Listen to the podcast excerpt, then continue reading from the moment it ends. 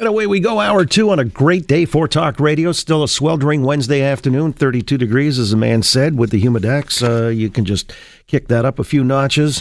And you know, we're told Oh, wow, there was uh, a noise. I heard a noise. Anyway, uh, as I was saying, they're in this heat. Who likes to work outdoors? But you've got cadaver dogs now on that property in Leaside on Mallory Crescent where the remains of seven men were hidden inside garden planters. Apparently, the dogs had discovered something, or at least had given note that perhaps there uh, had been some unrecovered bodies or remains uh, back in May. And this is as the thaw came in during the winter, as we had been talking to the chief investigator.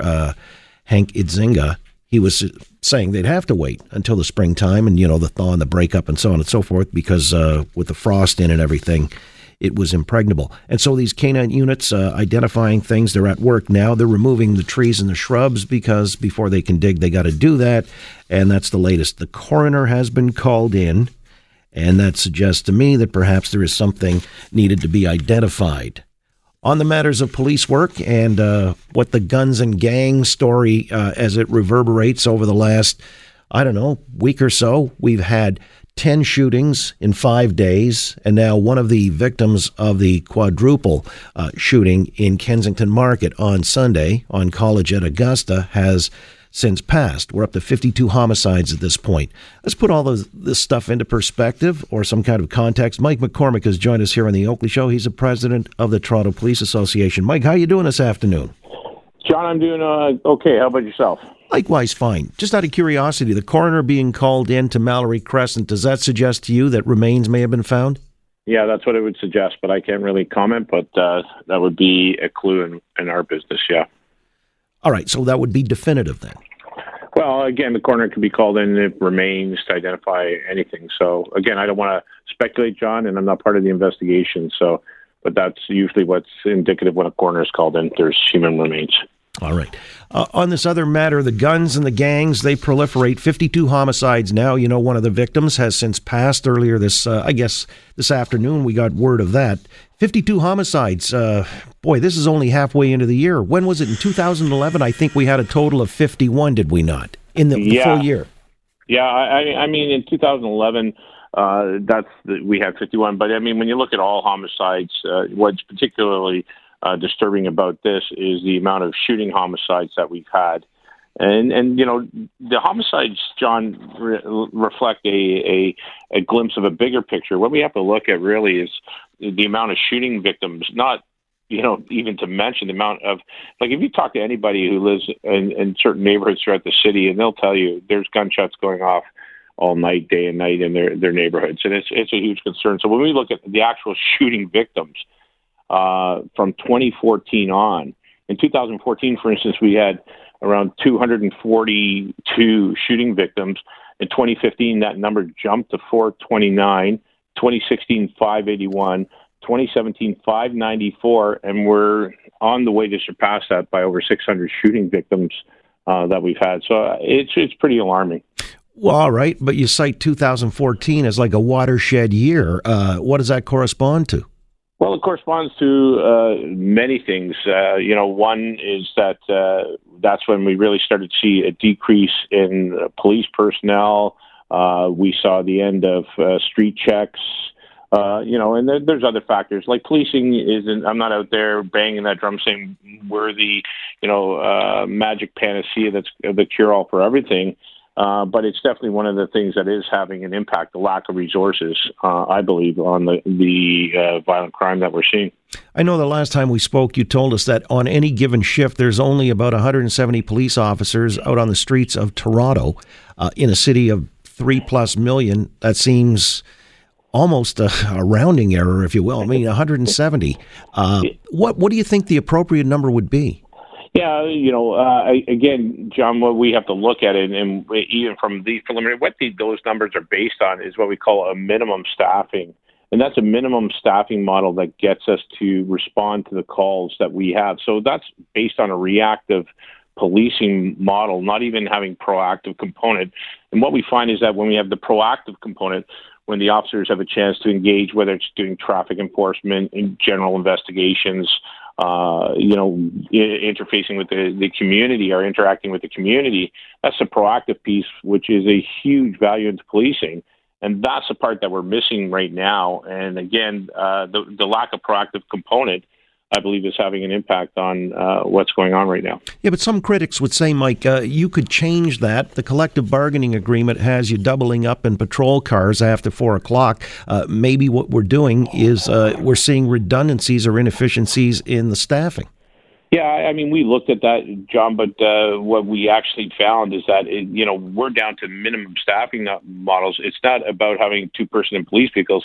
When police officers are responding to violent calls, uh, when they're responding to you know assault calls, and that's what we primarily do are the priority one to two calls, which uh, involve either somebody in custody, potential for violence, or, or violence. You need two officers to go anyhow, so it's really not a, an issue of having two person police vehicles, and we can only send one police officer to do the call that two are doing. No, the reality is we're just understaffed. When we lost 800 police officers in a little over uh, seven years, it's it's pretty concerning in a city that's grown by three four hundred thousand people.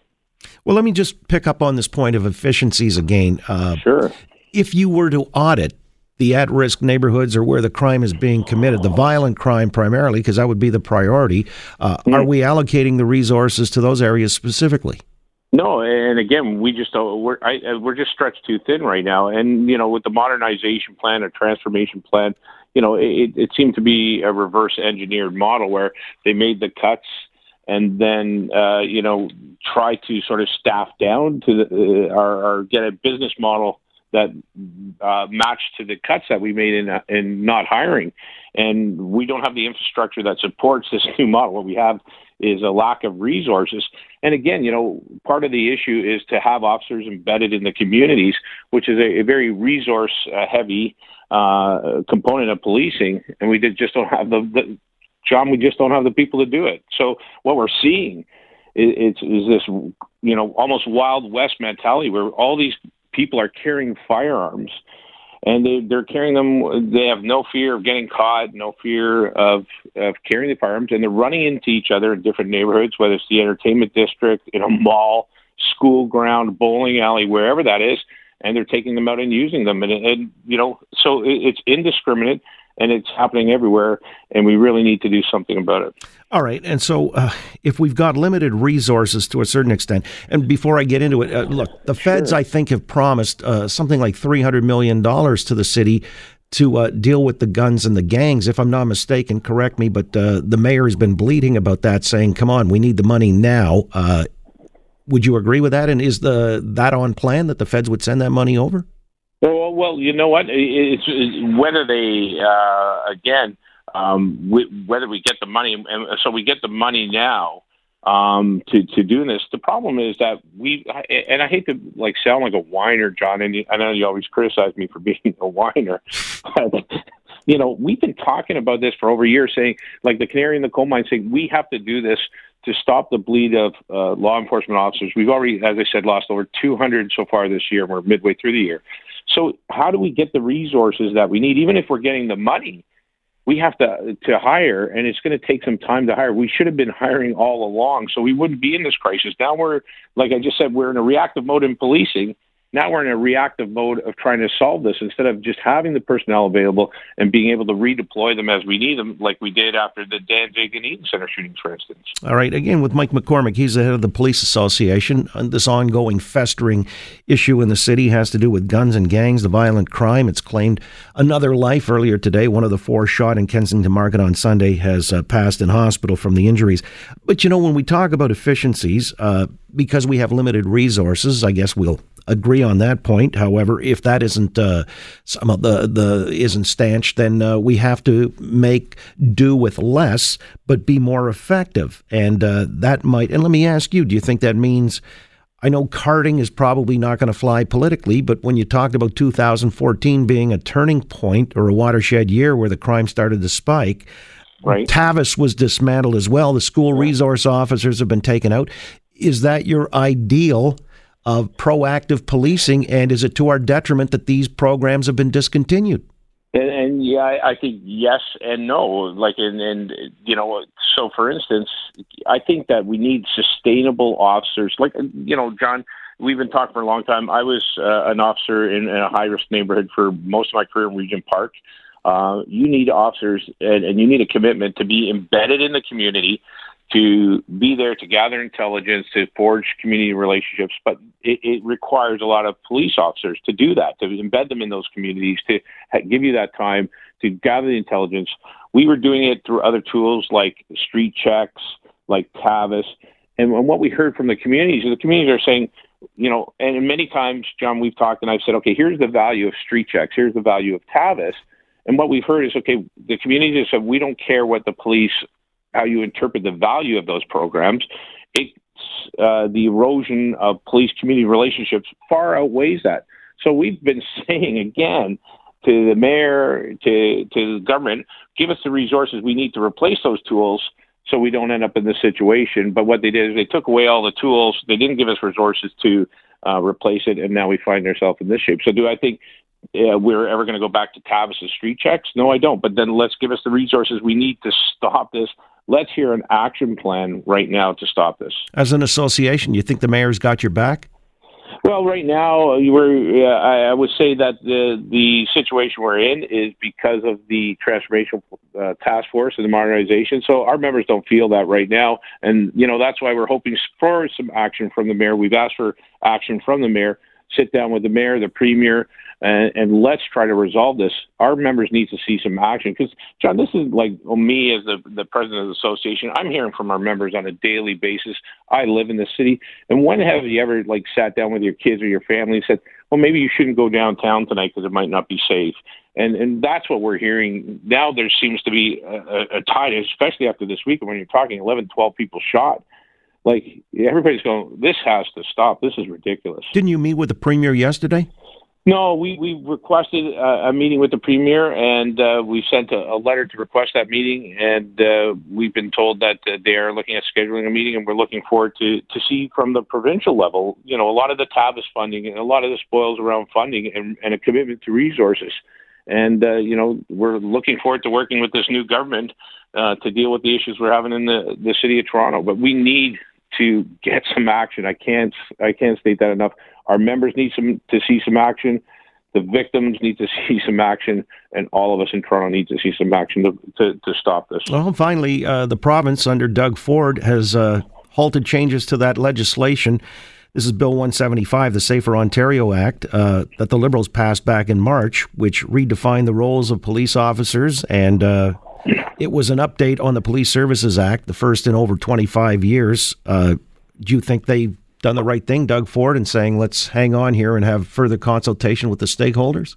Yeah, hundred percent. I mean, any government that's coming out. I mean, we saw seen what he's done with cap and trade, carbon taxing. These are all uh, legislative pieces.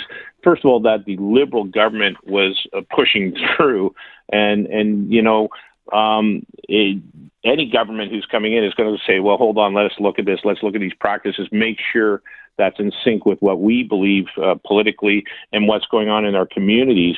And they've said, well, hold, and you know what's really interesting about this? It's not the entire Bill 175, but what the Liberal government did is they took out a section of it called the Ontario Special Investigation Unit Act, and they tried to push that through a day after uh, having it come into effect, a day after the new government get sworn in. Mm-hmm. So it was a rush thing. It was not well thought out, and it was purely a political uh, response. We believe, from an association perspective, to push this through. It wasn't done with the the proper uh, what we would call due diligence in that. And you know what? We uh, applaud the government for saying, okay, we're going to take a look at this. We're going to review it. The entire act comes into uh, effect as of January 2020, but it all should be part of the omnibus bill of the Bill 175. And this is the right way to do it. And thank goodness we have somebody that's thinking with the right frame of mind for a change. All right. So the association uh, likes what they're seeing early on from Doug Ford's administration. Mike, appreciate your time this afternoon. Uh, try to stay cool. Uh, uh, you know me, John. I'm always cool. Oh, okay. Mike McCormack, president of the Toronto Police Association.